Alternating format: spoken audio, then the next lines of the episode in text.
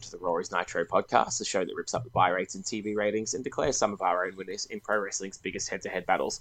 I'm your host, Lee Carlos Cunningham, joined once again by the Doctor amongst men, Duncan Joyce. How's things going, Duncan?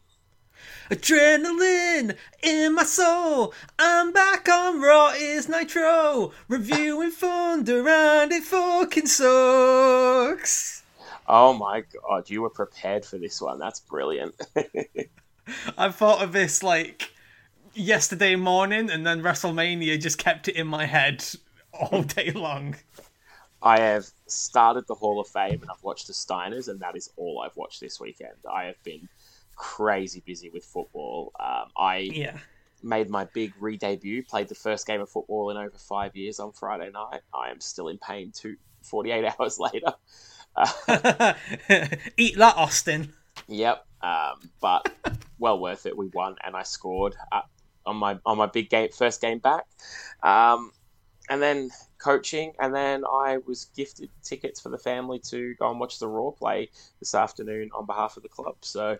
Um, had a football mad weekend and I stayed up till two in the morning watching Manchester City beat Burnley. So um, I, my plan is to crack on with the Hall of Fame and WrestleMania as the week goes on and just pick apart the bits that I want to watch. How about yourself? How much have you um, indulged this week?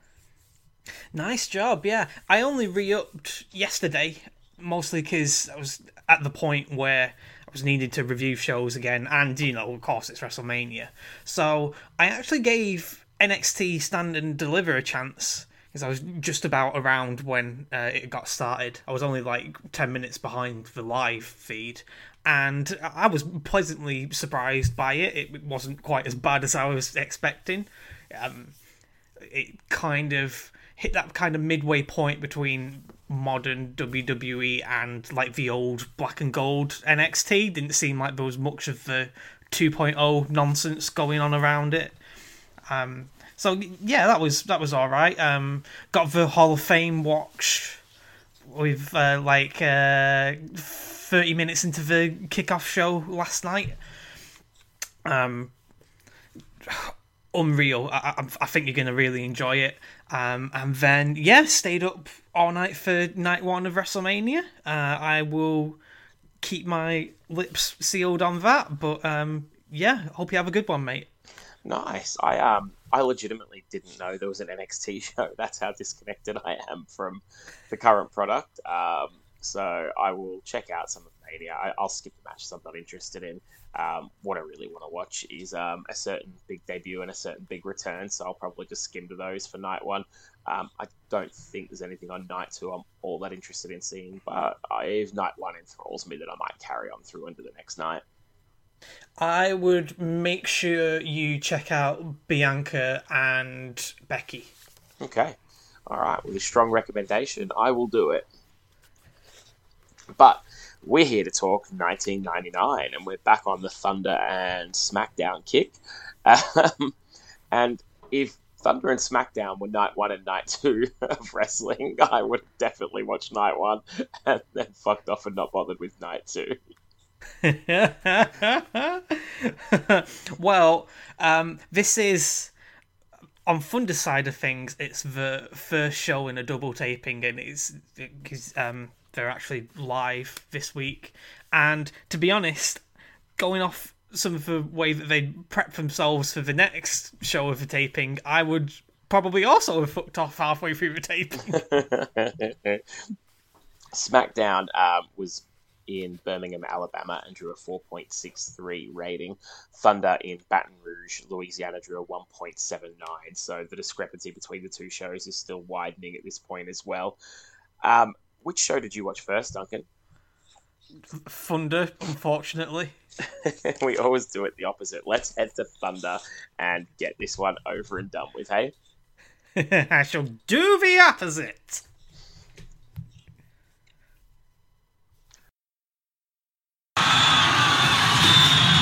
Ladies and gentlemen, Thunder is on the air, and for the next two hours, we invite you to join us as the superstars of WCW take the spotlight on the Superstation TBS, and you are looking live at the Riverside Centroplex. We are in the heart of Cajun country, Baton Rouge, Louisiana, the land of crawfish and the bayou swamps, where tonight you will see the total package with Elizabeth, as well as Rey Mysterio Jr., Buff Bagwell, the Revolution's Perry Saturn,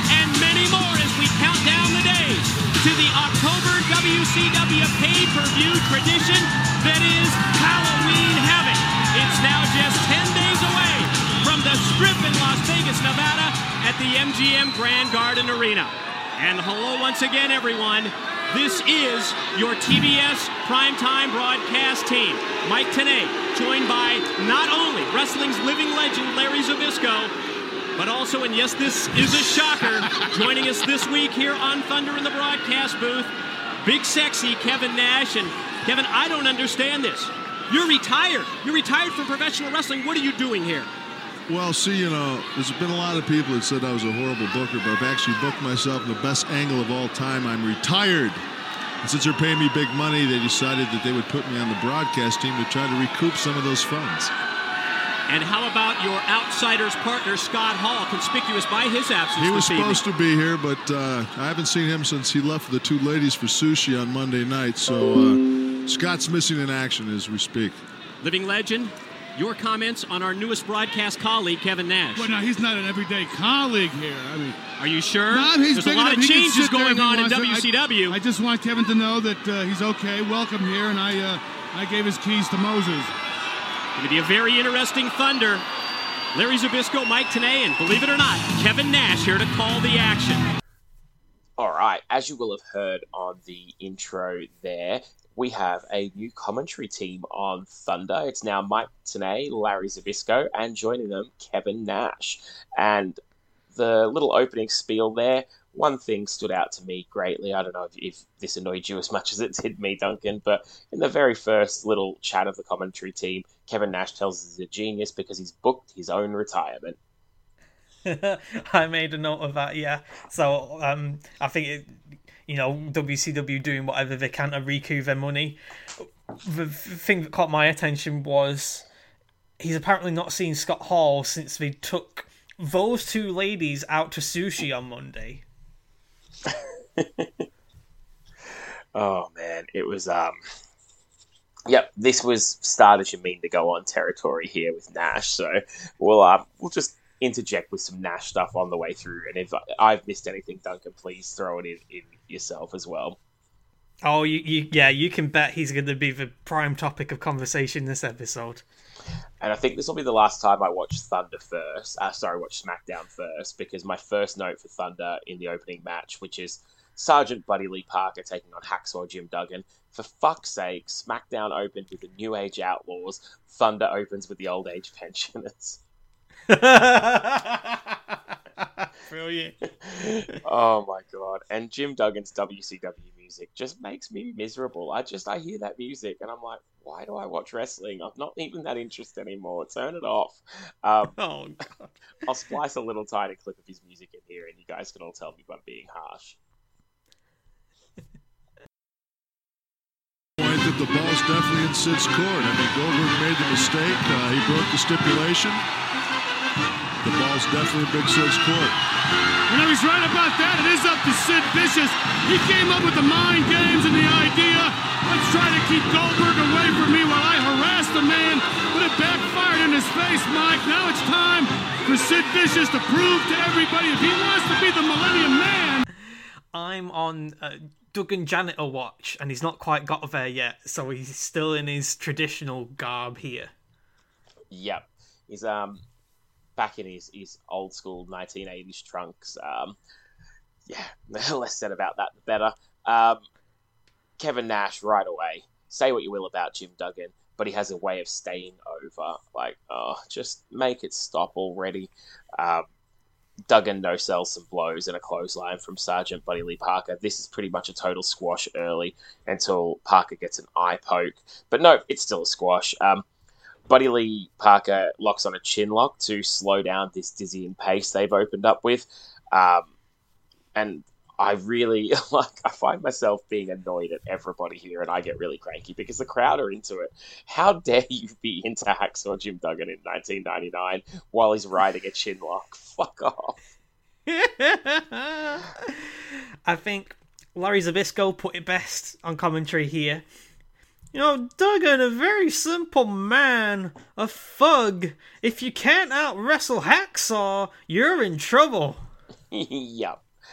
And he finishes this one off with a basic slam, followed by a three point stance clothesline and the old glory knee drop. And remember that because it will come into play about 463 times later on through the night. what a duddy.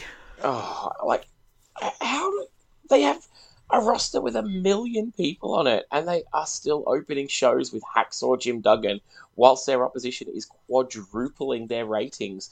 Like, honestly, is, is there no one with any common sense back there? Kevin Nash, instead of booking your retirement and your commentary stint, why don't you book some entertaining wrestling for fuck's sake? Parker looked tiny next to Duggan, and you'd think. I mean, okay, we, we've already kind of dismissed the merits of a Hacksaw Jim Duggan enhancement match in 1999, but you'd think if you were gonna do it in the first place, you'd put him in there with a younger guy that will learn a little bit of something, not the bloody trainer of a power plant. Oh, it's just awful on every level. It's it's terrible. we go to a commercial, and when we come back, um, we go to another featured contest. Al Green taking on Lash LaRue. Not Al Green, the famous singer, as Kevin Nash alludes to, but rather the wrestler who looks like some sort of weird combination of Perry Saturn and Brian Cage. Oh, yeah, that, that's pretty spot on. Nash also admitted that he used to be tag team partners with Al Green. Yes, the Master Blasters. Oh, that's who they were. Oh, okay. I'd heard that name. I didn't realise who comprised that team. Yeah, they weren't great, so no surprise that this is also not great. Um, Lash LaRue's a little bit over here, though. Um, he clotheslines Al Green over the top. Uh, they brawl on the outside. Al catches him on a crossbody and hits a slam for a two. Lash LaRue hits a pair of drop kicks and then a sort of um, a version of a Death Valley driver for the one, two, three. And I did not see this one coming. Lash LaRue beats the much bigger man clean as a whistle. Yeah, I took issue with that. Why is a cruiserweight squashing such a big lad? It doesn't make any sense. Like I'm okay for him getting a win, but this was a yeah, like you said, a bit of a squash. Um, didn't Aye. really. Yeah, I mean, I guess it's to put Lash LaRue over strong, but Al Green's got no name power, so it didn't make that much of a difference. No, for sure. It's not the only thing that's not going to make much sense about Lash's booking tonight. But I don't know. He he's not very cruiserweighty and a little bit boring in my book. Yeah, um, we'll certainly touch on that later as well. um, we get a recap of Jimmy Hart's first family attacking Harlem Heat, and then a Lex Luger Liz promo. Um, some very cheap heat on Baton Rouge, a very standard house show heel promo that really served no purpose. Had good heat, but there was just no point to it. Um, he's interrupted by Buff Bagwell in the sweetest pair of 90s overalls you'll ever see, who challenges him for next week. Rick Steiner then comes out. They two on one buff Bagwell, and holy randomness, La Parka comes out to make the save. This was a combination I never thought I'd see. Someone just literally pressed shuffle on the roster here. This is um, you know, GM mode or whatever it is on the game through and through. Oh, totally, yeah. So this is all to set up Bagwell and Lex are going to wrestle next week, i.e., on the second show of the taping. Um, yeah, like you say, it, it, was.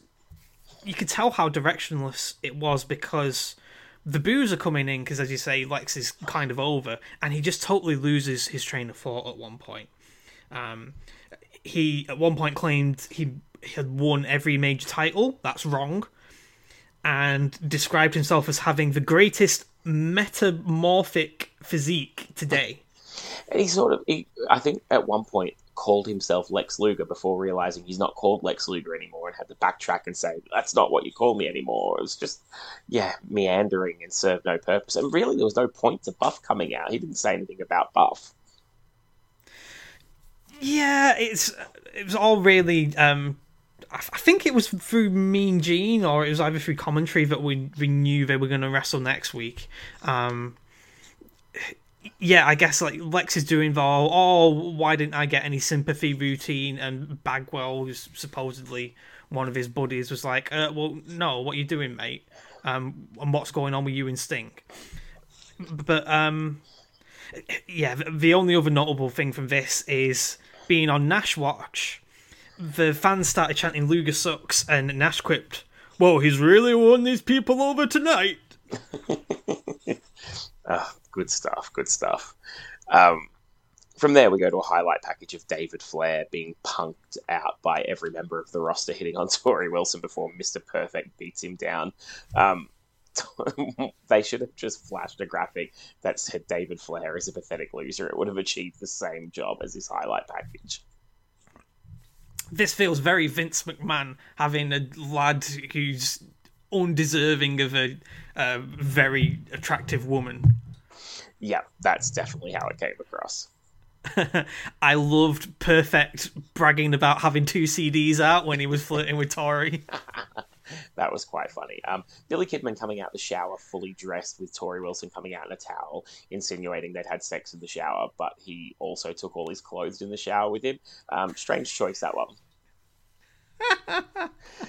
he had boots on. Like, you know, just, uh, I can't even. Anywho, um, we then go to the Armstrong, Steve and Scott. So they're at, th- um, is it which two Armstrong? Scott, yeah. Yeah. Uh, oh yeah, and it's Brad later. I was gonna, I was gonna say, and we see Brian later, but no, Brian's a road dog. I'm like, how many fucking Armstrongs are there? It's Steven Scott, um, taking on the first family, which is Brian Knobbs and Hugh Morris. Oh my god, did you see Steve's back? Oh, I have it written here. What is going on with Steve's back? That can't be back knee. It looks like sunburn has started to peel. It is the worst thing I've ever seen. Like it looks like a disease. What was that? Fucking gross, isn't it? What, what, I couldn't even figure out what it was. It was like his entire back was like a checkerboard, or like you know, it looked like it had been. His, it looked like his skin had been knitted. Maybe it was mange, which I learnt was an actual condition that dogs have, and it's not people just making up a word for the alliteration when they talk about mangy mutts. Ah, fair enough. Well, yep, yeah, let's. Hopefully, we don't see it again, but I'd say that wouldn't have been necessitated by not seeing the Armstrongs again. um, we get corner strikes from Knobbs. Um, we get a Hugh Morris press slam into a drop. Um, some elbows from Knobbs. Um, Morris misses a top rope el- elbow, um, and then Steve Armstrong cleans house before Knobbs comes back with a slam and a Hugh Morris moonsault for the one, two, three. They cut a promo on their downed opponents, but referring to them as Harlem Heat, and that brings Harlem Heat out to chase them off. They get on the mic and say, "We don't have to wait till Halloween Havoc; we can do it right now." But Knobbs and um, Morris were literally just walking, so it made no sense cutting that promo and exciting the crowd for nothing. Yeah, totally just cut straight to commercial. what, what a great layout, eh? Yeah. Um, really, uh, nothing match. So far, we've had Lash LaRue versus Al Green, Hacksaw Jim Duggan, and now the first family against the Armstrongs. Like, where are all the stars? This is pitiful. Oh, totally. Well, one of them's on commentary, and when he first caught a glimpse of Hugh Morris, Nash claimed that Hugh flies to Japan every week to have Bull Nakano do his hair. I missed that line. That's a good one. um, totally nothing match. This card stinks so far. I thought it was funny. Um, what was it? Steve got in there. Didn't look like he got the tag when he was cleaning house, but the ref allowed it anyway because I think um, the refs have lost care in the world based on what we've had tonight so far. And Knobbs, when he was uh, post victory, he proclaimed, Who are the fruit booties now? Oh, yeah. And then, of course, Stevie Ray called them fruit booties after chasing them off. So we've got some classic 99 insults going backwards and forwards here. Uh. After the commercial, we come back and Kevin Nash presents a highlight package he spent hours in the truck preparing with Goldberg, uh, of Goldberg and Sid. Um, I'll splice a little bit, not the whole thing, because it goes for a fucking ice age. But one of the highlights was Nash saying, "Look, look, you can see me on the hard camera." Very short policeman. Look at the gigantic Goldberg. Oh, big spear. Watch me milk the hard camera here. Watch this. Watch me milk the hard camera. Where am I? Where am I? Where am I? Milk the hard camera. Yeah, milk the hard camera. Yeah, milk the. Oh, I'm sorry. Goldberg, a man on a mission. Goldberg in action against Horace Hogan this past Monday. You see, he gets him up into the air, and there's the jackhammer. Oh. I felt that. That's not Goldberg on a mission. Halloween Havoc. Boom, boom, boom. Bill Goldberg, a bald-headed man with a tattoo, who has only lost one time to a fiercer warrior, Mr. Kevin Nash. That's pretty good, ain't it? I worked that in there. That's terrific. Will you pass me Kevin's water? It's not Uh, water. no, yeah, it certainly isn't water. yeah, that was great. Um, his narration about this, the the premise of this feud here was pretty good. A man who cannot touch another man. Oh my god. Yeah, like you're saying, he was talking about milk the hard camera, milk the hard camera, and at which point Larry inquires, "Will you pass me Kevin's water?" And Nash admits it's not water. Yeah. Tenay, Tenay's verdict was shades of mystery science theater. It was um it, it was going off the rails quite badly by this point. Yeah, that wasn't the only recap that we got. We also got clips of Rey Mysterio and Perry Saturn wrestling on Nitro, and there was a really cool top rope hurricanrana from Rey. Could do with more of that tonight. Um, Douglas tried to attack with a chain, but Malenko stopped it, and so Kidman came out and protect Rey. And we're getting the rematch tonight. Excellent. Something to look forward to. Totally. But don't worry, things are about to pick up here because we've got our next match and we finally get some star power and some high quality wrestling. It's Horace Hogan versus Brian Adams. Just they just don't even care. It's terrible. Um, Horace hits a DDT, and then I'm not ashamed to admit that my next notes say I actually slightly dozed off and stopped watching. Um, I have no idea what happened in this match. Um, we get Brian Adams no selling a suplex, then a Horace second rope clothesline, a press slam and a backbreaker from um, Adams before Horace hits a neck breaker and a splash, but Brian Adams hits a awfully botched looking pile driver for it too. So I just at this point my eyes were rolling in the back of my head. I don't know. I think this was a slight step up from the nonsense we've had so far because at least there were actual wrestling moves in this, even if you know they weren't laid out all that coherently or executed all that coherently. Although to be fair, there was a nice tilt a backbreaker. Um, I think it was Adams that did it, but then that kind of got negated because Horace low blowed out of a backslide attempt and there was no DQ. So you know there you go. The refs not caring tonight at all. I'd, I'd rather watch Shotgun Saturday Night than Thunder at this point. Like it's um, it's it's just become blatantly obvious at this point in time that nothing is going to happen on these shows, and no stars want to work the show. So why should anyone bother watching it? Oh, I can't remember where it came up, but like they basically had to write all at once Nitro and two weeks of Thunder. So they literally had to book Thunder like nothing important would happen because it would fuck up Nitro the next week. Yeah, it's terrible. Um, and then another strange decision. Gene brings out Lash LaRue. Even the commentary team make note here of he's at a match and now he's getting promo time. Um, big opportunity for him here. Um, Kevin Nash queries who's booking, and Lash LaRue's promo is awful. The Cajun sensation that's sweeping the nation. the fans seemed to respond to him when he went into French. Um, what was that? Oh yeah, and one of the fans was in a really good Wolfpac Sting cosplay as well. Oh, thank you very much, Mean Gene. You're going to be seeing a lot more of the 22 year old Cajun sensation that's sweeping the nation. You know what I mean? All right, here's the Raging Cajun, Lash LaRue. like and Lash LaRue, I want to punch my screen every time he draws over his L-shaped sideburns. Like we can't see they're two big Oh. fucking L's, you idiot. You don't need to do it 46 times in five minutes. We get it. You have an L on the side of your face in case you forget your fucking initials. I told you, LaRue, shave those sideburns. this is just awful. Um, oh, this promo just about summed it up for me. Mattingly! I thought I told you to trim those sideburns! Go home! You're off the team for good! Fine. It- you're right. It's totally ass backwards, isn't it? Because I don't think he was all that over when he wrestled, and then he came out here and yeah, all right, the promo was crap, but the people seemed a little bit more on slide with him than when he wrestled. So swap the segments around, and you might get two turds making a crap sandwich instead of a I don't know um crap finger buffet. Oh, just give him the 30 second interview after the match and don't bother making me watch his entrance twice would be an upgrade. yeah.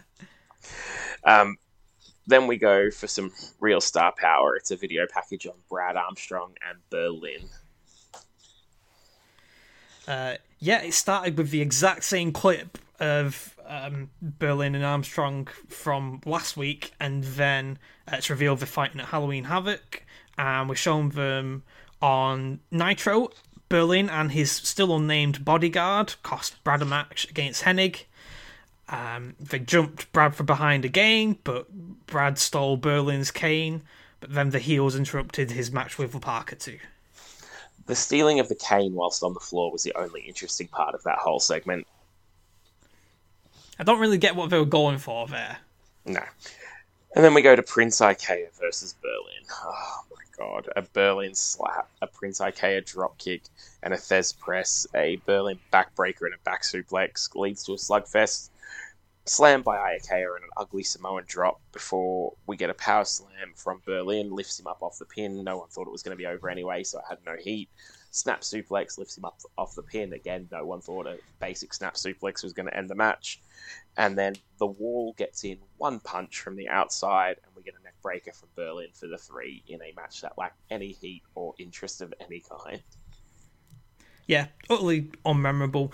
Alex Wright can wrestle on his day, but if he's going through this gimmick change and you want to put him over, why on earth would you put him in there with Prince?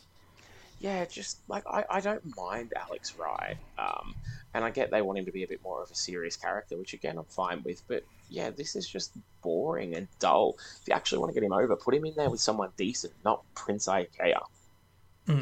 For one thing that was notable from this, when Berlin had his entrance, they had a pretty decent filter and like a frame rate change when he was coming out, which you know at least it's something that sets him apart. Every everybody else tonight, it's been very kind of uniform. Or they just come out of the ring and yeah, they're just there. Yeah, totally. We then get a video package on Meng. This is probably the first thing on the night I enjoyed because I like me a bit of Meng slash Haku. And he's taking on Luther Biggs, brought out by Coach Buzz Stern. And at least I got excited by the fact that Luther Biggs was about to get his shit kicked in. yeah, that package short but effective. I don't know about all the slow mo um, noises though. Yeah, yeah, a little bit too much. Uh, this is very quick. Ends with the Tongan death grip. The coach comes in. He also gets put down with the Tongan death grip. And Kevin Nash, of course, makes us all seem silly for suspending our disbelief and says, "Come on, guys, nobody gets beat after having a sweet video package like that." Oh yeah, that's that's true. Yeah, got to go all inside baseball on and see you. Um, yeah, total squash. Totally all right with that. My uh, two notes here. Uh, Tony mentioned Biggs' debut from two weeks ago and said it was less than auspicious. Too bloody right. And Meng's music is far too cra- tranquil for such a killer presence.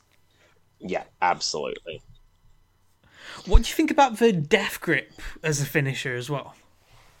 I don't mind it. Um, it's weird seeing him lock it in and then get the pin from it. Like I, I, I think if if the guy would slowly go down to a knee and you know fade, I'm okay. But like they almost like the second he gets it in, lie flat on their back and go unconscious. And I just think like if you were gonna flat back, like surely the guy will lose his grip. Like he obviously can't hold you by like the fat on your neck as you fly through the air. So it just yeah, like I don't I don't mind it, but I think it's not sold very well in this match. Yeah, I understand that. I feel like some people would think it's a bit too Star Trek or something, like he's Spock. But for me, a good finisher is one that you can hit on any opponent from anywhere, and that hits it perfectly. Yeah.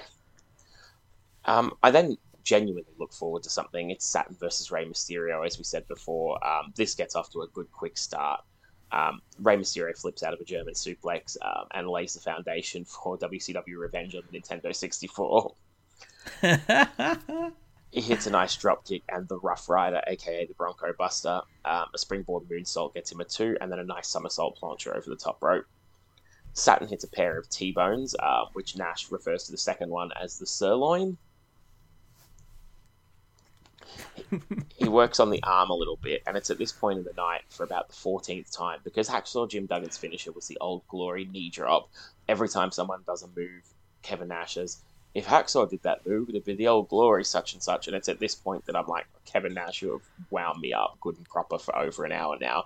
Um, it's time to rate your commentary on the Hammerlock scale, and I'm giving it a solid 8 out of 10. He was an absolute dipshit on this show. And this is coming from someone that actually likes Kevin Nash.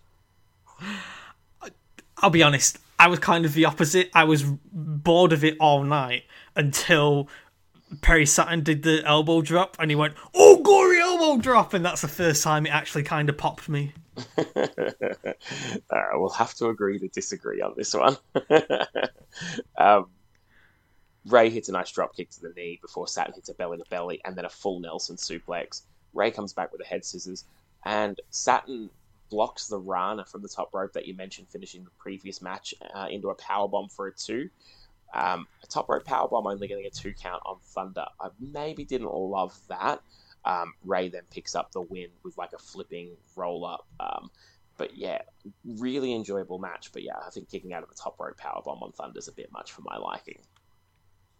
Mm, yeah, I, I, suppose we see a lot more of that um, in this day and age. But f- finally, some top quality wrestling in a fun match. That wheelbarrow block into the full Nelson suplex that you described was one of my favourite spots. Just filled with quality counters, back and forth, and a great energy.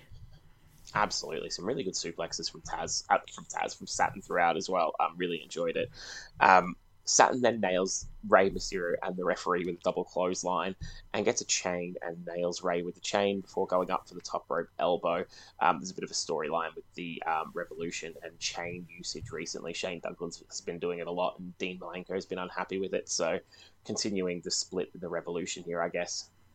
Yeah, so again, sets this apart from the rest of the night where nothing else mattered. Here you've got some actual storyline development. You know, you're starting to see. I think uh, last week we were we had the the kind of group promo. It was like the last week or the week before, um, where Douglas was kind of making out that he was going to try and make amends, but he's still kind of sticking with the underhanded stuff. And now we're getting to see which members of the revolution actually agree with that.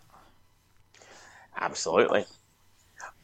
From here, we go to our main event, which is Lex Luger and Rick Steiner taking on Bob Parker and Buff Bagwell, main event anywhere in the country. Um, they start with an outside brawl, but the bell's rung, but the referee just lets them all brawl along the outside. And then when two of them get back in the ring, the other two continue just to brawl on the outside to no consequence. So, um, continuing that theme you've mentioned about the referees doing nothing. Um, Rick Steiner hits a backdrop and a clothesline. LaParka hits a drop kick and then hot tag to Buff, who cleans house. LaParka picks up a chair that he left in the middle of the ring from the entrance, but Buff comes off the ropes and hits him with a blockbuster and then just leaves, and we go off the air with no explanation or finish to the match whatsoever. So, a nothing show didn't even deliver its main event, which wasn't exactly star studded to begin with. So, um, what do you think about this ending, Duncan?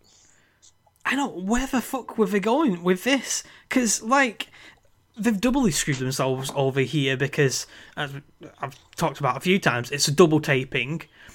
Bagwell and Luger basically appear to be the only stars around on this taping, and they got a headline the next episode of Thunder as well. But they've totally screwed themselves over here because Bagwell's like heeled out on his partner, and now you're gonna have like about an hour and a half later, he's gonna wrestle Lex again, and it's supposed to be like the plain old baby face. How's that gonna work? Yeah, it makes absolutely no sense whatsoever. Yeah, totally. And like you say, the, the rules going out of the window as well. Rick threw Parker's chair at him at one point, no DQ. I'd much rather we got some more. Oh, Glory Steiner lines! Yeah, just what's up? I, I'd just rather anything but what this show delivered. Literally anything. I'd, I'd rather watch Home and Away or something. Honestly, it was just awful. Oh, jeez. I mean, to be honest, in that main event, when it was Rick and Parker in there, it, it was all right. But yeah, fuck that finish. Just to gain some perspective here. So when I make my notes, I put scores on all the matches. I, I don't tend to mention them on the podcast. It's just like an internal note so that I have some kind of framework in my head for like what I prefer or not. But I feel like it's worth mentioning all the ratings that I had for this show. Please. Because, Jesus Christ. Right. Buddy Lee and Jim Duggan, dud. Al Green and Lash LaRue, 1 out of 10. Armstrongs and the First Family, 1 out of 10. Horace and Brian Adams, 2 out of 10. Prince and Berlin, 1.5. Biggs and Meng, Squash, Saturn and Mysterio, 6 out of 10. Good match. And then the main event, Steiner in the package against Bagwell and the Parker, 2.5. Jeez, it doesn't. What a take, total shit show. it, it doesn't take Steiner maths to know that that Saturn and Rey match nearly outdid the rest of the show combined. oh, Yeah, the numbers don't lie, and they spell disaster for you at Sacrifice. It spelled disaster for us at the Raw is Nitro podcast. oh, what a shit show! Um, it's it's it's shows like this that legitimately make me want to question why I have a podcast. Oh, I know I've said that a few times over the years, but um, it's normally true. Um, and this is coming from someone who went and watched every 1989 pay per view over the last two weeks because I have been that bored, and I still couldn't find the time to stomach this thunder. oh, God. Ugh. anyway, with Thunder down, it's time to go to half time. And I thought this week for halftime, Duncan, we might just have a little chat about a few films that have wrestling as the premise of them, and just you know th- throw backwards and forwards. Any films you can think of that that are based around or involve wrestling. So some obvious ones: um, Ready to Rumble, Fighting with My Family, No Holds Barred. Um, I'm sure there's another couple off the top of my head, but um, and any that, that you think are worth mentioning, and, and your thoughts on a few of these. Fighting with my family, I remember seeing that. I got into a preview screening actually, so I didn't even have to pay for it, and I really enjoyed it because I also watched the original Channel Four documentary on Paige's family that it was based on. The links are kind of like not really there, but it's kind of crazy to me how it was Florence Pugh playing Paige, and now she's probably one of the biggest stars in Hollywood. Yeah, and um, I, I'm still thrown by Zelina Vega playing AJ Lee. Yeah, that that's where it kind of like lost you a bit. Like it's 2014 Raw, but it looks exactly the same as 2017 Raw, and everything's all kind of mixed up. But like as a continuity buff, that kind of like uh, okay, don't know what you're going for here. Probably bugged you more than me because everything from 2012 to 2022 looks the same in my eyes. the other big one for me is the wrestler, the Darren Aronofsky film Yes, with. Mickey Rourke. I went and saw that in the cinema by myself when it came out. Wow, I don't think I've ever been to the cinema on my own. I did it a fair bit just after my PhD finished. Um, like if there's ever like a movie that just a bit too divergent from what the rest of my mates were interested in. I'm like, well, I'm, I'm not going to miss out on it here. So I remember uh, one time I watched the Nick Cave film. Oh God, what was it called now? Not Stranger Than Kindness.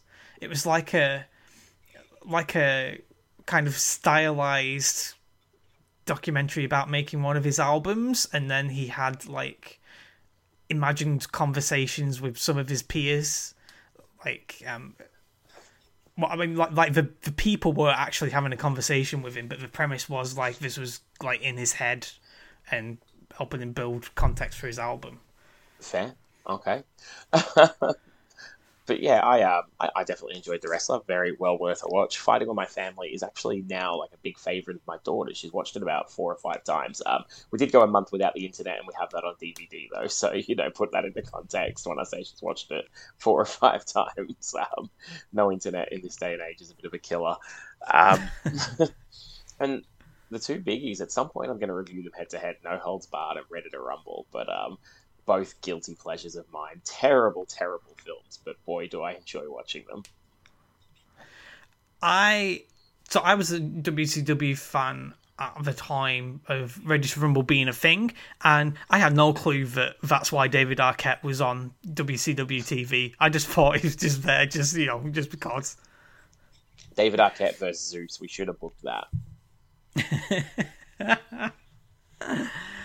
and to be fair, the next year when Eight Legged Freaks came out in the cinema, my dad was like, "Hey, do you want to go and see this?" I'm like, "Former WCW champion David Arquette. Oh, oh yeah, I'm watching this." did he did his job then? yeah, somewhere in the dark corner of the internet, Russo's just like, "See, bro, I was justified, bro. I swear to God." Nobody got it but me. It's about the casual audience.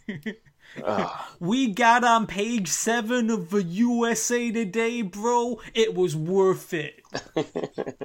Vince, give me a job. I swear to God, I can still book.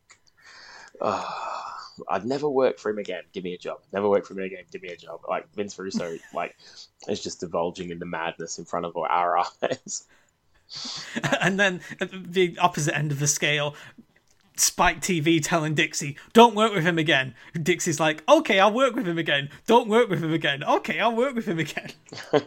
the man just sends everybody mad around him. Yeah. all right, so wrestling, wrestling films um, surrounding wrestling, a good selection there. If you've got any others, um, send them in, and we'll chat about them next time around. Get that from me. Hey, Vince. What are you Hey, Mick. Steph? What's up? You like to read? I, I wrote a book. It's coming out October 20th. They're all over. Mick, what do you want? Well, I don't want to waste your time, Vince, but I just want you to know that, in my opinion, it's time. I'm sorry. It's to, time. To repay the favor I did you last week. Mick, I don't remember you doing me any favor. Oh, come on. last Don't give me that. Remember when I was talking to you and you told me to leave you the hell alone, and I did? Well, now it's time to repay. You see, I want one more night. No, no, I think we all want one more night of the rock and sock connection together again, the way it's supposed to be.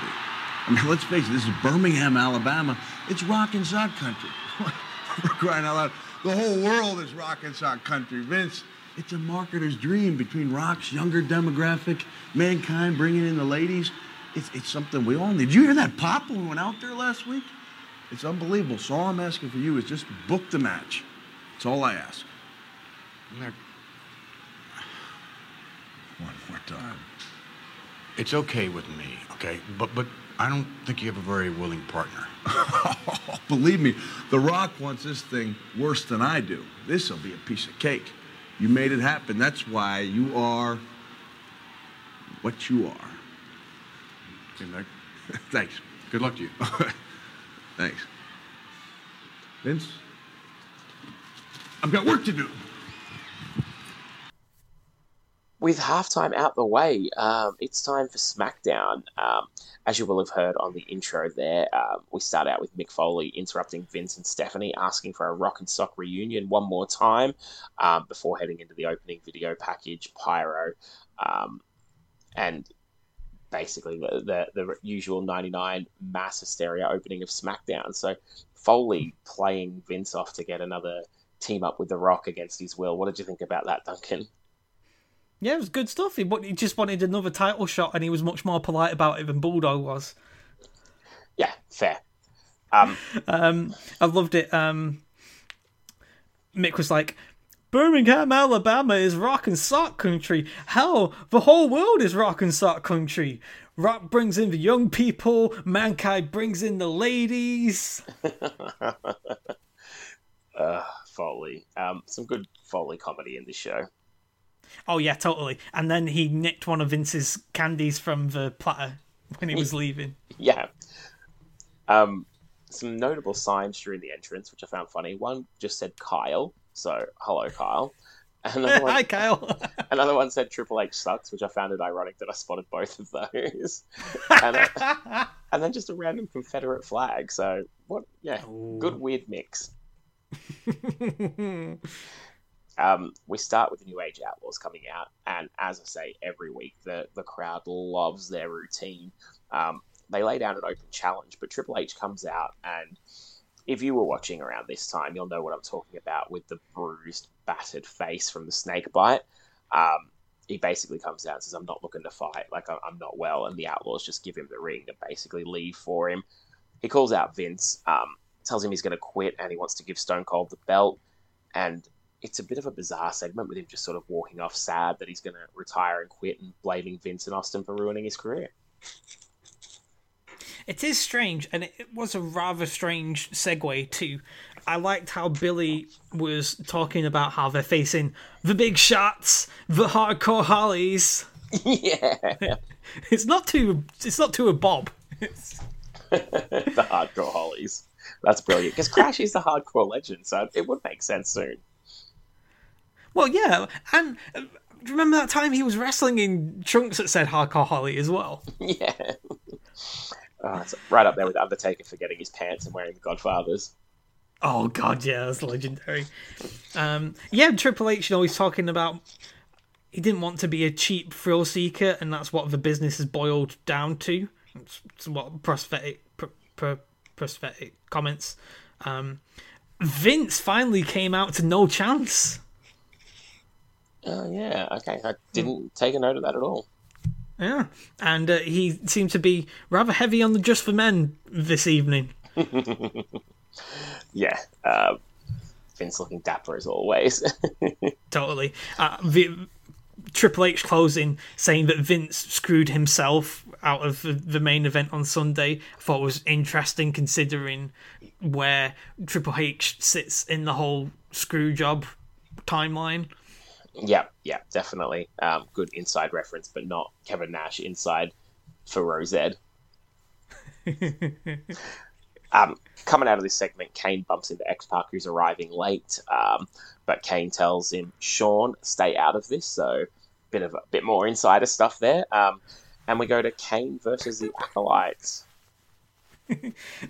or as Lillian Garcia pronounced him, V. Lillian having a shocker.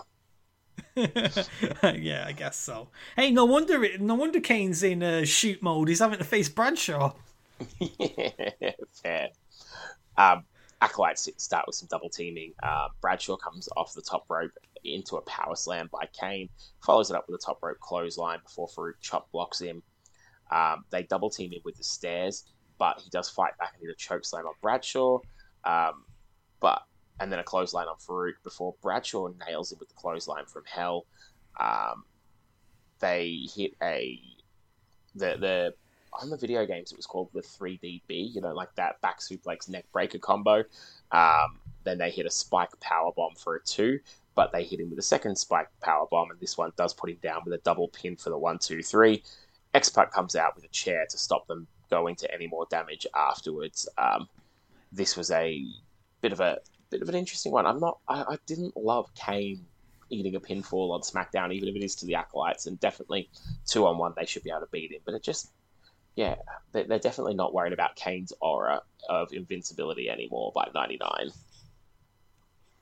I get that, but it kind of fits in with the direction X Pac wants to um, taking him. Like you know, they're trying to get across that X Pac is sort of humanizing him, and it, you know, there's benefits to that in how he's going to fit into society. But then you know, there's also the negatives around it too, where okay, he's going to come across as a little more fallible.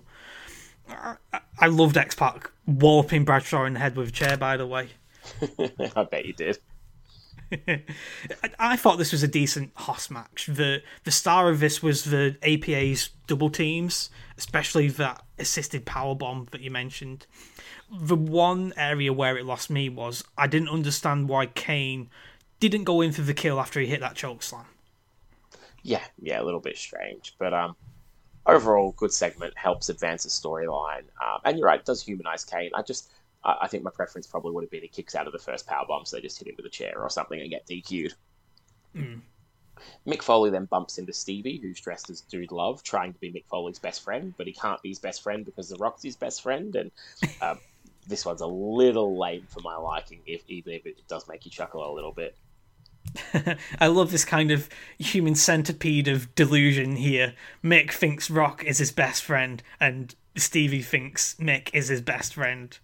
Yeah, yeah. Uh, we just need Meanie to come in and think Stevie's his best friend and carry on the circle. Oh, yeah. Michael P.S. Hayes is then with Test, um, who cuts a really wooden promo. I'll splice a bit of it in here, but um, this was pre produced, and they should have had another go at this one. How are you able to deal with this situation between Stephanie and the Bulldog? Bulldog? Michael, I can't even remember that freaking name without getting off. But Steph doesn't want to be the cause of any violence, so what can I do? Man, I just got to put her first before everything, no matter what. I just hope she can recover. We can get married and go on with our lives. But, Michael, I'll tell you this Steph may have forgiven the Bulldog. but I never will. if if this is a test, he, he kind of flunked it, eh? yeah, test, test. You failed the test. Isn't it kind of weird? So I was just thinking about this when I was checking through my notes again this morning. A lot of times when you're looking at old wrestling shows, you end up thinking about, oh, okay, who's who's still with us, and you know you get a bit depressed at the the, the kind of the toll that wrestling's taking on its participants. Test and Bulldog are the first people out of this show who are no longer with us. Yeah, I remember the Bulldog was one that hit me especially hard. Um, it was, and, and it wasn't all that, you know, that many years after Owen Hart. It just felt like, oh, like, you know, Bret's career ending injury, Owen died, Bulldog died. It really felt like that family was cursed when the Bulldog went. Um, yeah, so that was a big one that hit me. And Test just seemed like younger than most of the guys going. I know we, we lost a few guys around that, you, the similar age, like Eddie Guerrero, Benoit, obviously, but Test seemed especially young to have died when he did.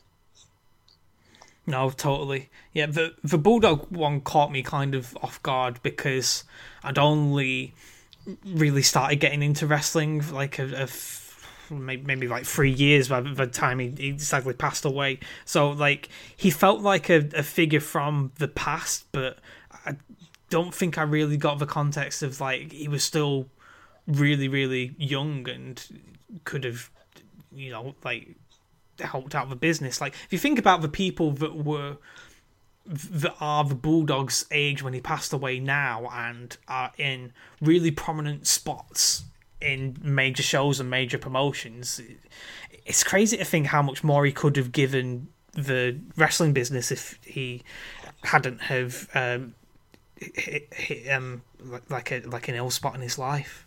Yeah, it's such a shame. The Bulldog is one of the ones that went way way too soon. Yeah. Um, Jericho brawls. Uh, we see Jericho brawling with Mr. Hughes. Um, I didn't realize these two had a breakup like this. Um, this time period, most of the stuff happening is, is burned into my memory, but that one certainly was lost on me. Um, we then go from that to Mick Foley telling The Rock that Vince McMahon's ordered them to team up, and that was pretty funny. It got a good chuckle out of me. Don't you want to know who we're teaming up against? okay, sure. It's it doesn't matter who it is. really, really good banter between Foley and The Rock. We then find out SmackDown is brought to us by Road Rash 64 for the Nintendo 64, and this definitely dates the show now. Oh wow! I didn't realize it took them that long to do a revival of it. Yeah, absolutely. Um, and we're going to Chris Jericho versus Mr. Hughes. Um, Mr. Hughes is where it is coming out to like circus music. I couldn't figure out the, the logic behind that, but sure. Um, they brawl on the floor. Howard Finkel comes out and distracts Hughes, allowing Jericho to get a low blow and use a chair for a three. Jericho then hits a promo, cutting down Hughes and dumping the Fink all in one hit, which I'll splice in here for you. Take it easy, baby Husey. Baby Husey? There's no need to be embarrassed after you were destroyed fairly and squarely by the toughest and meanest man in the World Wrestling Federation. Fairly and squarely. Fairly and squarely. I like it. I mean, you've always known that I am one bad mama jamma. Yeah, we get it. Look at Howard, the cheerleader. I mean, that's why you decided to ride on my coattails. But even though you will never, ever Oh, get it out. work with Y2J again, out of the goodness of my heart, I'm going to give you a farewell gift. Uh oh. A gift. I told you he's big hearted. Considering that you're a bona fide loser in the game of life, Wow. I'm going to give you a bona fide loser of a consolation prize that's worth almost as much as a set of encyclopedias. Uh-oh. I'm going to give you Mr. Harold Finkel. What? That's right. Just think of the connotations. Finkel and Hughes. Hughes and Finkel. Oh, I mean, if there was ever two idiots who were perfect for each other, it's you two idiots. Look at Finkel doesn't like it, but And I'm sure you'll form a connection of ebony and ivory that will dominate for years Ebony to and come. ivory? And besides all that, I've seen the way that you two look at each other in the dressing room. Uh-oh. And I know that you want to be together forever. And now it's all come true, courtesy of Y2J. And yeah, just a, I think a, a separation of Jericho from his cronies here to let him get out on his own. Yep. Two idiots, perfect for each other. Ebony and Ivory. That Curtis loved this, well. but um, Fink didn't really seem to. Um, yeah, Hughes had cost Jericho a match with The Rock. That's kind of if you think about Jericho, he was debuting in a segment with The Rock, and now he's stuck with this crap. That you know he, he's finally going to move on from here. About time, um, and they were on a losing streak on Raw going into this. But yes, get get Jericho away from the goose, please. Yeah. Um, we then go into JR and the Big Show talking about the Big Show's dad having cancer. Um, and this is my dick move of the week. Um, just awful, awful stuff that has no place in wrestling. So do you know the legitimate story about Big Show's dad? Um, not off the top of my head. I'm sure I've heard it before, but my memory is failing me here. He legitimately died many, many years before they decided to do this angle, and this is all just a oh get Big Show motivated thing. Um, so you know he's talking about oh he's not got much time left on the clock, and he, he wants to really inspire his dad, and it's really weird seeing them do this like oh the Big Show he needs to live up to his potential kind of storyline, um, considering how many times they'd revisit it, the slightly less um, inappropriate circumstances, shall we say? Yeah, this just just flat out sucks. Like, I, I don't want to hear about this crap when I'm watching wrestling. I want to come away from it. Like Jim Cornette, this is one of the things that I always thought he hit the nail on the head. Um, and it, referring to like the previous year, um, or earlier this year when they did the, the Terri miscarriage angle. Like, if people are actually going through those things at home, they just don't want to see wrestling storylines about them. Yeah, totally. You you don't need to manufacture this kind of stuff because you know sometimes some life event could really happen, and you know, uh, some people it's it's up to the grieving people to decide how they want to play that about. Um, you know, you think about Paul he- Paul Bearer passing away in Yeah. the lead up to WrestleMania 29, and that kind of worked out all right in terms of you you know Paul's family gave them permission, and Undertaker and CM Punk kind of got um you know something that would keep his name prominent in fans' minds while adding some heat to their feud. So you know if you have a real life situation to work with, sure go ahead and negotiate with people who experience it and try and get a sense of how they want to grieve through that. But don't go out of your way to invent some cockamamie bullshit story about the Big Show's dad when the reality doesn't reflect that. No, it's just um, tasteless and not entertaining. And I don't recall anyone ever saying, "Oh, you know, my favorite angle was when so and so had a miscarriage or they were diagnosed with cancer." Like, it's just, it's not entertaining, even if it's tasteless. Like, there's been plenty of tasteless things in wrestling that I've enjoyed. I'm not gonna lie, I love the Attitude Era, but this isn't entertaining. So why bother risking upsetting some of your audience? No, I agree. 2004 was a real struggle for me as a fan, and I nearly stopped following wrestling because of it. And it's no coincidence that a big plot point that surrounded that year was Kane's whole relationship with Lita and the baby and the miscarriage. Yeah, yeah, awful, awful stuff. With this, with the exception of Snitsky punting the baby into the crowd, that was It wasn't his fault. Yeah. It wasn't his fault. but that that was one of my highlights of the year. um, we then go to the big boss man cutting a promo that he's going to win the hardcore title. Um, we go to Mark Henry in therapy with a obvious um, gay therapist. Um, this is just awful again, and if it wasn't for the Big Show's dad cancer angle, this would have got the dick move of the week because now they've got a gay therapist cracking onto Mark Henry. Didn't help me, man. All I thought about was them the whole time I was there.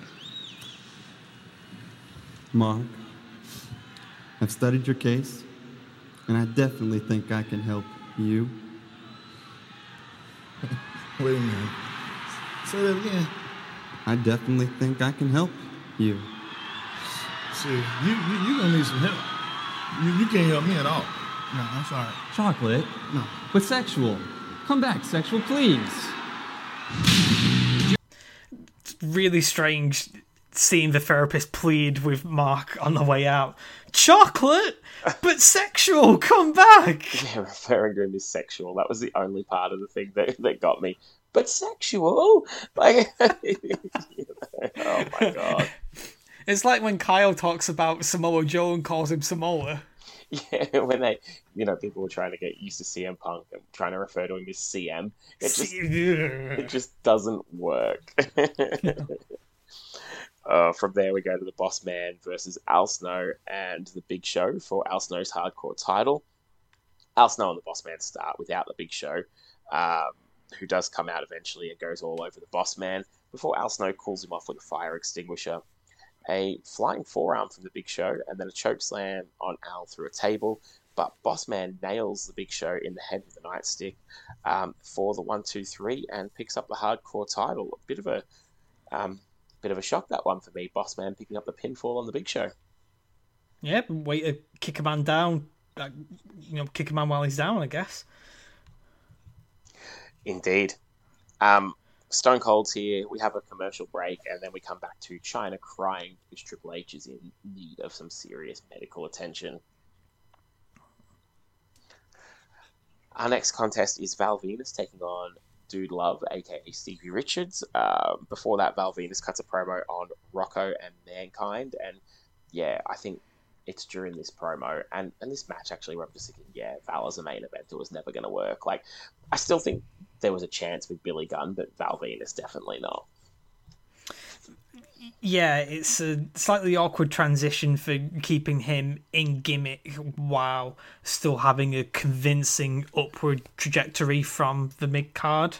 Um, like they seem to be sticking with this greatest up and coming star in history gimmick, and all right, yeah, fine, uh, nudge, nudge, wink, wink, and that, but I, I still don't buy it. No, for everything Mick Foley does for Triple H in about three months' time, he does exactly none of that for Val this year. Oh boy, yeah. Um, we get a clothesline from Val before Stevie gets a Stevie kick for a two. Val Venis hits a sit out power bomb and the money shot for the one, two, three in a not very competitive matchup.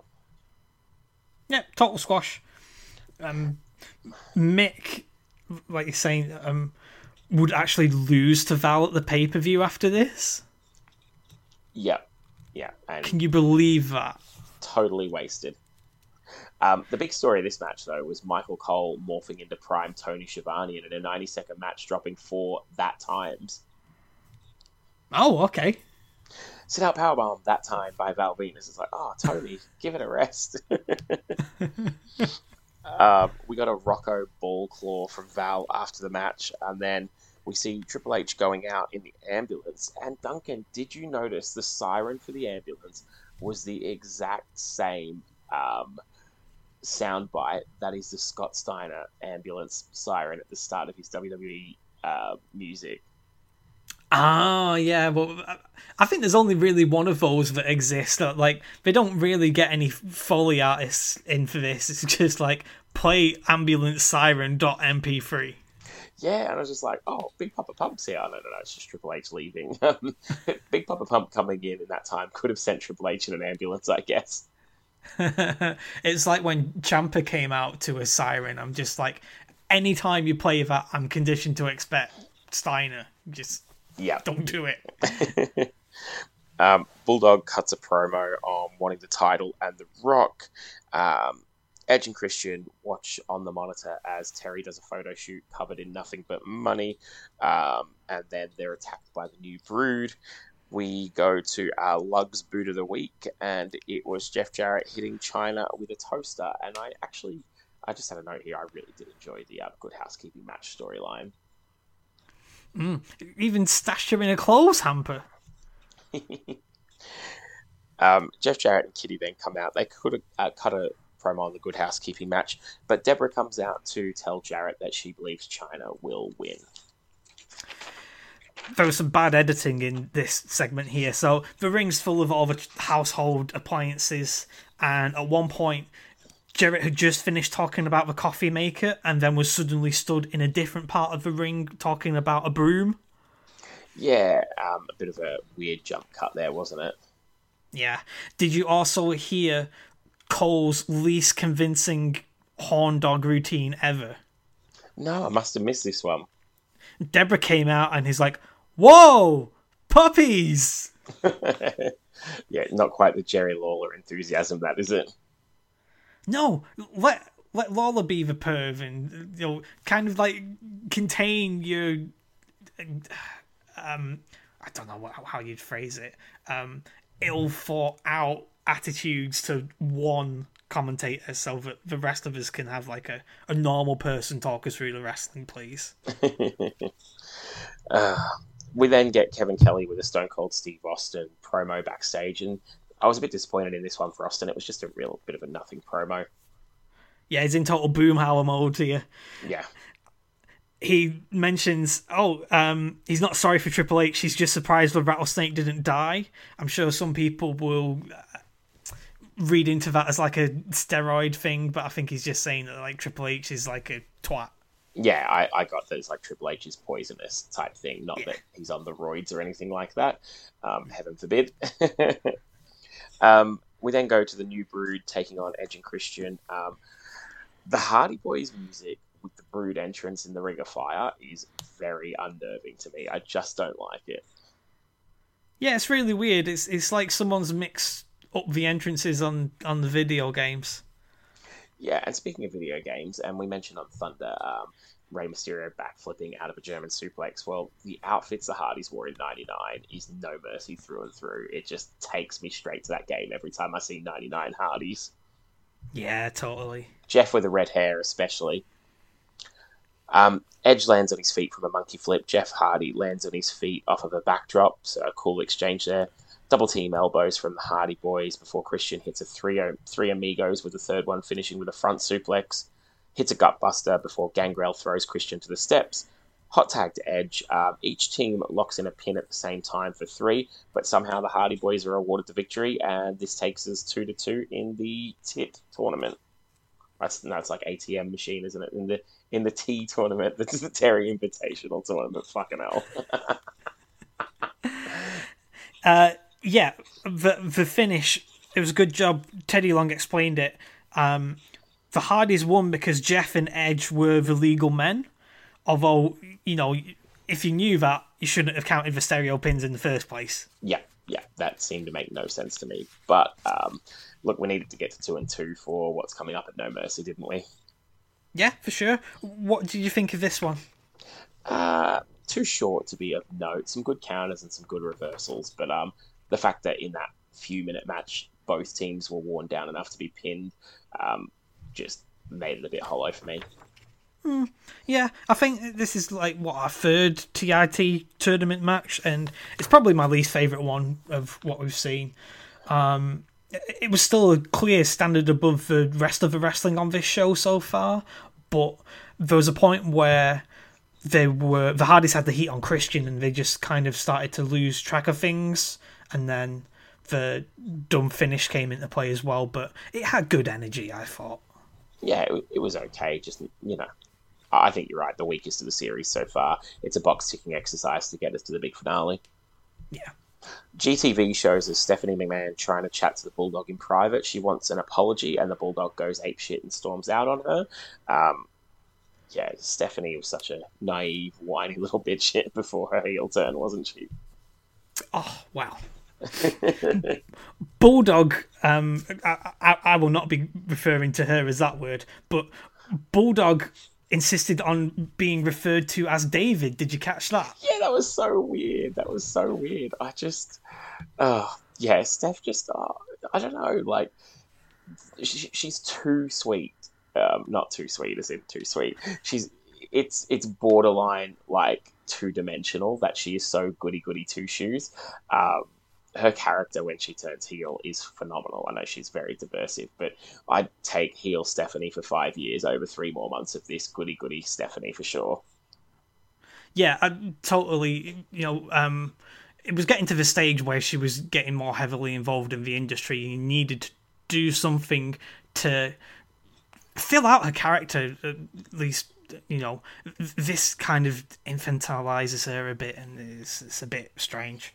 Yeah, um, but yeah, there's, there's much much better things to come from Stephanie. Although even you know, however many twenty years later, I, I, my heart still breaks for Test. Oh, um, just before you got that GTV, they showed Billy Gunn warming up for his match, and he was doing handstand push-ups to warm up. Yes, yes. I'm not sure how that gets him ready for the match, but sure. Holy fuck! Like, imagine being a human being and being able to do that. Jesus yeah, probably not going to give that a go anytime soon. No. we then go to the Godfather versus Mideon and um, he comes out with Viscera, and the Godfather does what the Godfather does. He offers to either have the match or give the hoes, and Mideon actually says, "Do you have any farm animals?" Oh, Jesus Christ! Yikes! Yeah, um, I my note just says, "I guess Sunny put him off women for life." Oh. Uh, they brawl along the outside. Godfather hits a clothesline, a leg drop, and the pimp drop. Um, but the hoes hold down Viscera's leg as he tries to stop the pin. But he does get in after Godfather's picked up the win and nail Godfather with a belly to belly, a big leg, and a big splash. Hmm. Felt like filler. Um, so it's kind of strange when I watched No Mercy after this, and that was the opening match to No Mercy as well. Yep. Um, before this got kicked off, Cole was mentioning that next Monday on Raw they're going to be in the Georgia Dome with up to thirty-five thousand people. And King quips, "I think there's thirty-five thousand hoes out here." Oh Jesus! um, this is going to be so politically incorrect, but um, going back and watching these shows, the Godfather's hoes, like I, all, as a you know, I guess a teenager watching these shows, always thought it was great these are often not the most attractive women you could be bringing out on the shows. Oh, I'm being I'm being rough, but like I just yeah I don't know like maybe I'm I'm sure because he goes and gets it from actual clubs and whatnot. But um, when you're used to seeing like you know Debra's and Miss Kitty's, Trish Stratus's and whatnot, like I don't know, your random stripper from from the the town you're in maybe just isn't gonna get here. Like I have no memories about like any of their actual physical appearances. I'm just like, oh look, they're all wearing different coloured dresses and stuff. Like that that's what made the image of the Godfather for me like the, the like the spectrum of colour in his entourage. Like I had no like uh, eleven years old or whatever, I had no clue what this Yeah. gimmick actually was. Yeah, fair. I was I, I'm a few years older than you, so I would have been, you know, 16, 17 around this time, whatever it was. Um, so a little bit different thought watching this at the time than you, I guess.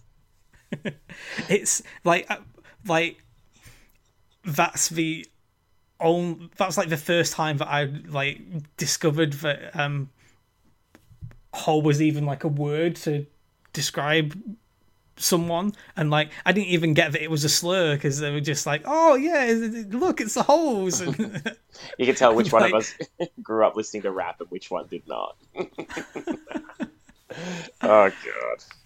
That's the kind of thing that could uh, get you into trouble being being a wrestling fan. And and it's strange having to talk about this gimmick and like talk about those characters. Like I know I like I I'm refusing to refer to women by the B word, but like you can't really describe this gimmick without referring to the characters by their names here.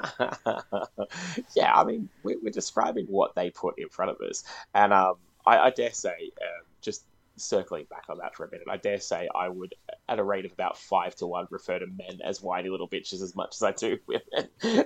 um, there is no sexism intended in that. That is a direct shot at Stephanie's pathetic character.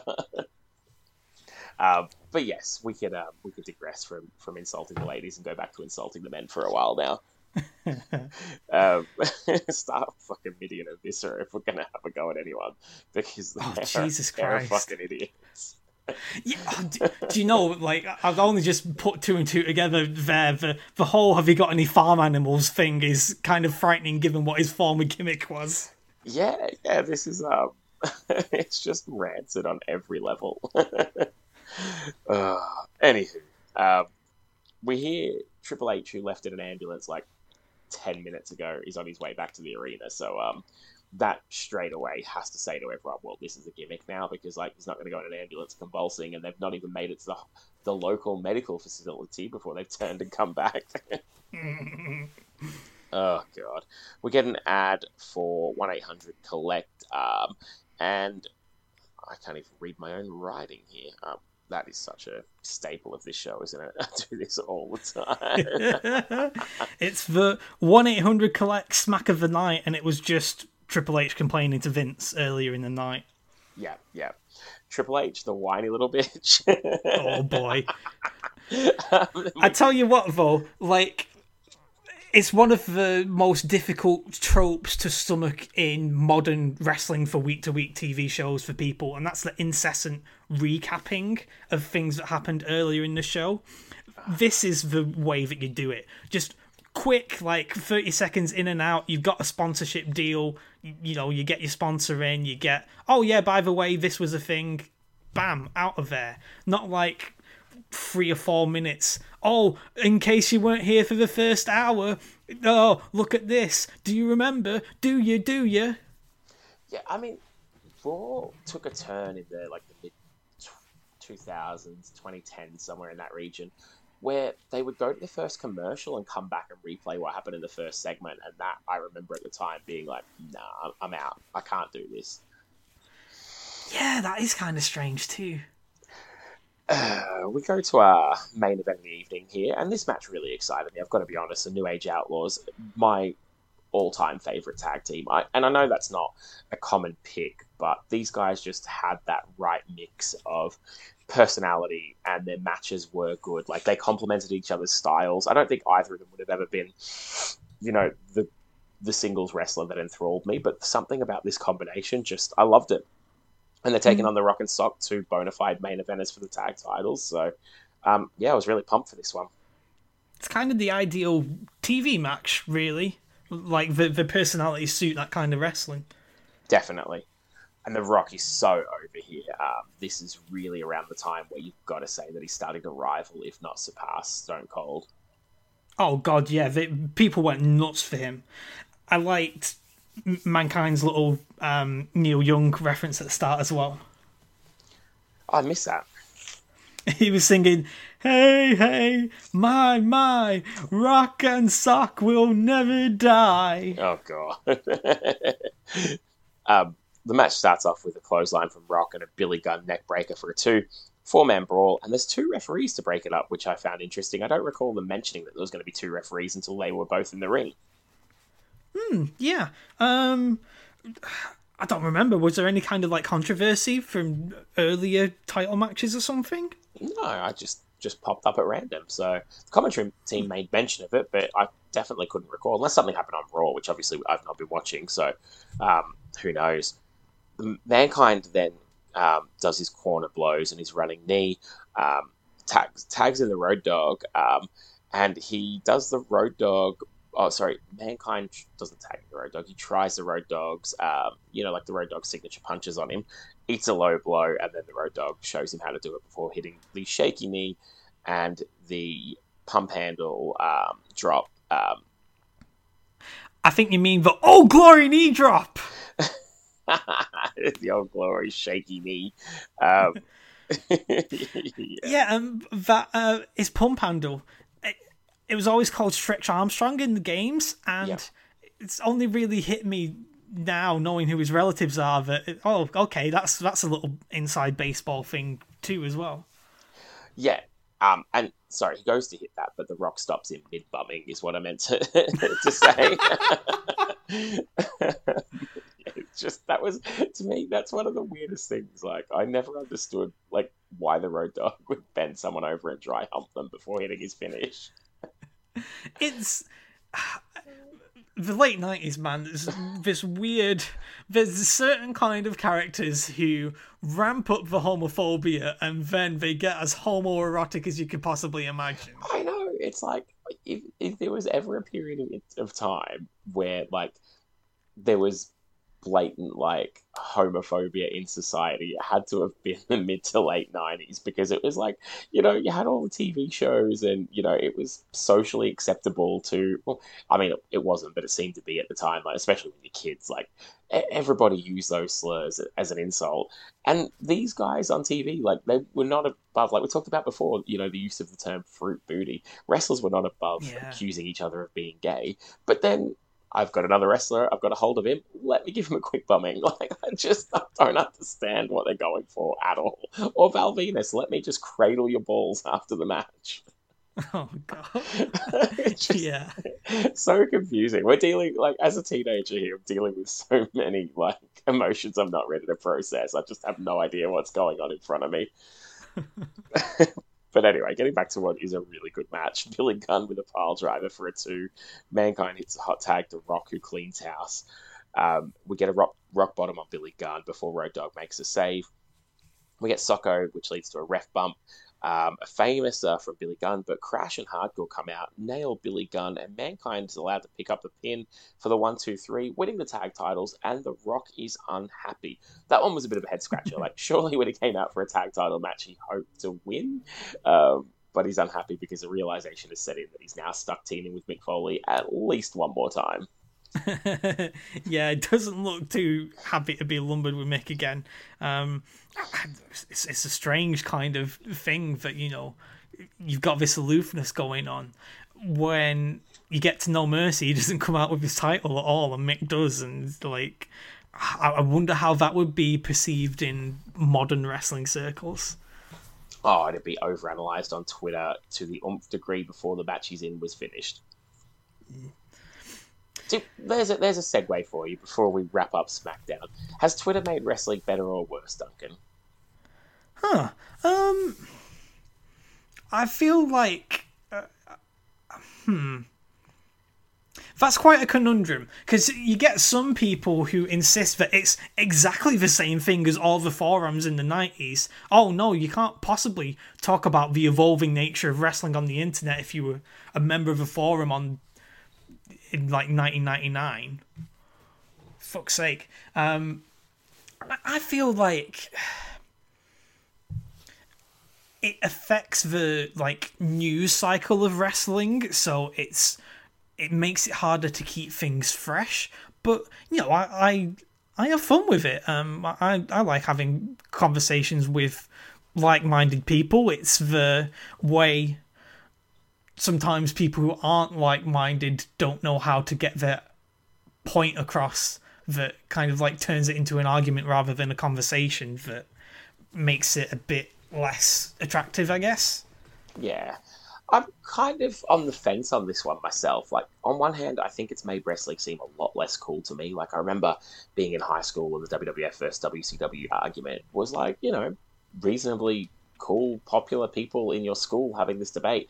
And now it's like the absolute dregs of society commenting on everything AEW or everything WWE, depending on which side of the fence they're on.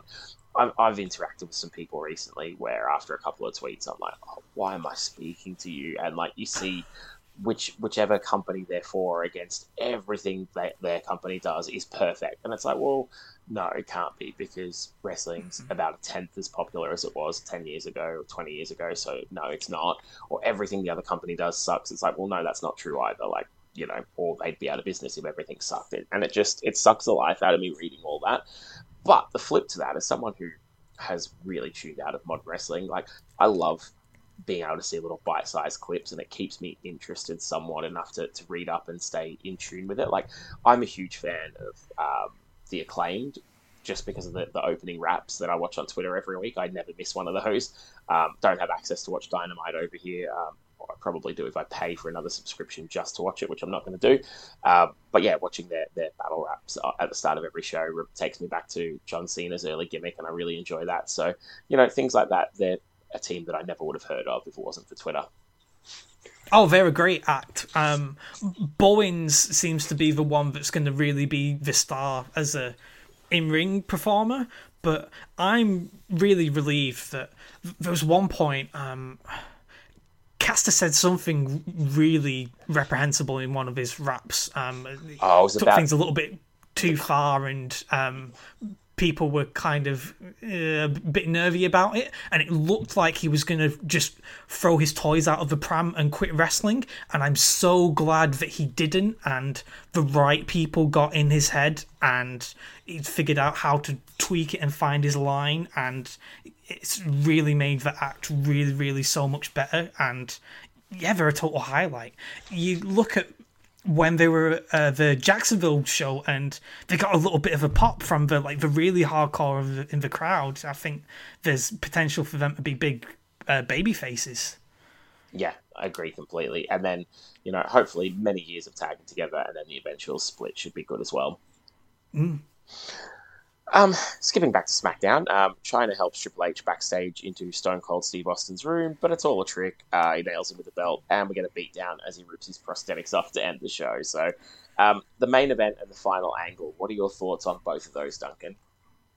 Um, the the closing angle we'll get to because it's like just the quickest bit. Um, seems a little bit too um, slapdash, you know, for all the hype that it got. It's just like, oh yeah, um, shit. Um, we need to remind people that the the main event's actually going ahead, and we've only got ninety seconds. Oh well. Um, yeah, totally. So that that, that was a, a bit uh, bit of a miss in my book. The main event was the best match on the card. Um, I favoured it over the TIT match. They kept the crowd really invested. There were very few dips in the action. It was just lots of fun, with the only downer being that the Hollys have seemingly intentionally screwed themselves out of a title shot. Yeah, it doesn't make any sense, does it? No, why? Just wrestlers are so stupid. yeah, yeah. Um, okay, so SmackDown is a wrap. Um, we've done both shows. I'm going to go out on a limb here and say I hated Thunder with a passion, and Therefore, I give all five ratings to SmackDown and will not entertain the idea that Thunder had a single redeeming quality. Over to you, Duncan, for your ratings.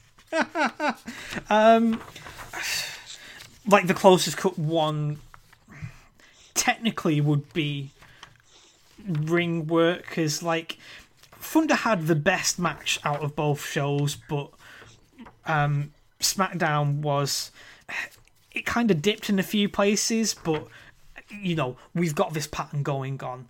It does not take SmackDown very long to warm up and match and exceed the quality of Thunder in the ring, and the Acolyte squash was pretty serviceable. And then the two tag team matches were also a bit of alright, and you know significantly better than the shite that we got. So I'm also going to put all of my five points towards SmackDown too.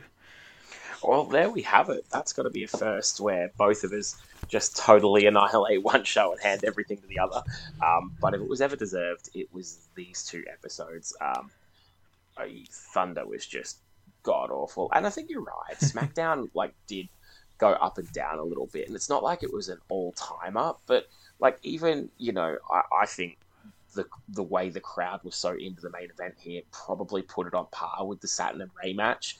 Um, Saturn and Rey match clearly has the best work rate, but I'm not a work rate only kind of guy. Like, don't get me wrong, I'm not going to watch fucking Hacksaw Jim Duggan for leisure ever in my life, but but like I want to mix, and it's same with wrestling. You know, in in general. Like I want someone that can get on the mic, but then also can do something in the ring. I, I want to be an entertaining story, not just like you know I never got into Ring of Honor because it was just you know straight up wrestling. But I don't want cartoony crap either. Like I just want that healthy mix, and I think when wrestling's in its sweet spot, that's what you get. No, I totally get that, and you know, still in Rey and Saturn's favour, they also have the most storyline development out of anything on Thunder as well. It's True. not like um like I agree, it can't match the charisma levels of SmackDown's main event, which was their best match. But you know, it wasn't just like they were totally relying on work rate to to get you invested. No, definitely not. And there was some story behind that. And both those guys had an innate charisma as well that the crowd were into.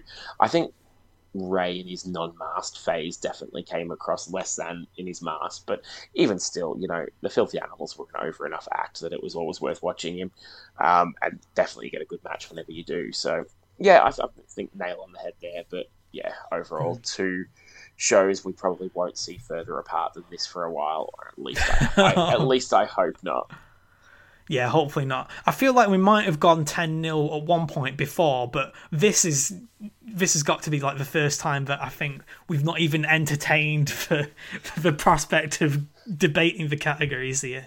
Yeah, I, I, think you're probably on the money with that one. I certainly know I've gone 5 0 a couple of times over the course of the show, but always had to justify why in those points. And, you know, normally it's like, oh, yeah, like this was better, but I still, you know, I still had to go that way. This was just a like, no, I don't even need to bother. Thunder sucked. Yeah. SmackDown was good.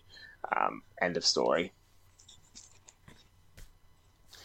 Um, so that'll do it for the show. Um, hopefully, you're all enjoying the WrestleMania weekend festivities if that's what you're into. Um, hopefully, everybody gets what they want out of the week and enjoys the parts that suit them. I certainly know that I'm going to be watching the Hall of Fame. That's something I watch every year. I, I think from having watched the first portion already, this year's format is more back to what I like. I've not loved a couple of the recent ones with the way they've changed it around, but some guys that I like going in, and you know, your traditional intro plus speech is definitely how I enjoy the Hall of Fame. So I'm getting something out of it. Hopefully, you are you are you all are as well. What have you got coming up in the pipeline, Duncan, for with you and Kyle? Oh well, um, I mean, it's been ages since we um, we last spoke, Lee. Um, so we've, I think we've had three episodes since I was last with you. Um, we released the Backlash 2001 episode, which uh, you've already shared your plaudits for. Thank you very much for that. Um, we then went on to discuss King of the Ring 2001 and the kind of weird birth of the invasion around that.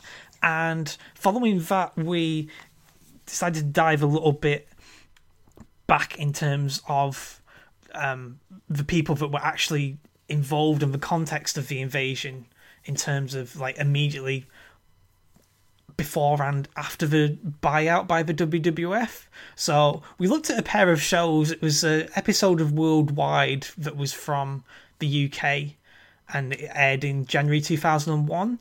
And we put that up against an episode of Sunday Night Heat that aired on Channel 4 and was the first episode of Heat that featured WCW wrestlers and a WCW tag title match. Um, that's all leading up to us looking at WWF Invasion, which is the next tape on our list, and we'll hopefully get together and get that recorded at some point. Um, things are a bit hectic on my end, I'm trying to sort out moving house. I'm in a, a little bit of a position that you were probably in a few months back, Lee very stressful, but worth it in the end. But um, I really enjoyed um, all those episodes you just mentioned. I've listened to them all. Um, was hoping you were going to say that you guys were going to go into Invasion. Um, I can't recall if you guys mentioned that on the on the pod or not. My memory is not the greatest, but yeah, I'm looking forward to that. That that timeline for me. Um, around invasion, like 2001, I'm, i know I've mentioned on the podcast before, but I got um, late 2000, maybe I got my first job. I invested in cable TV.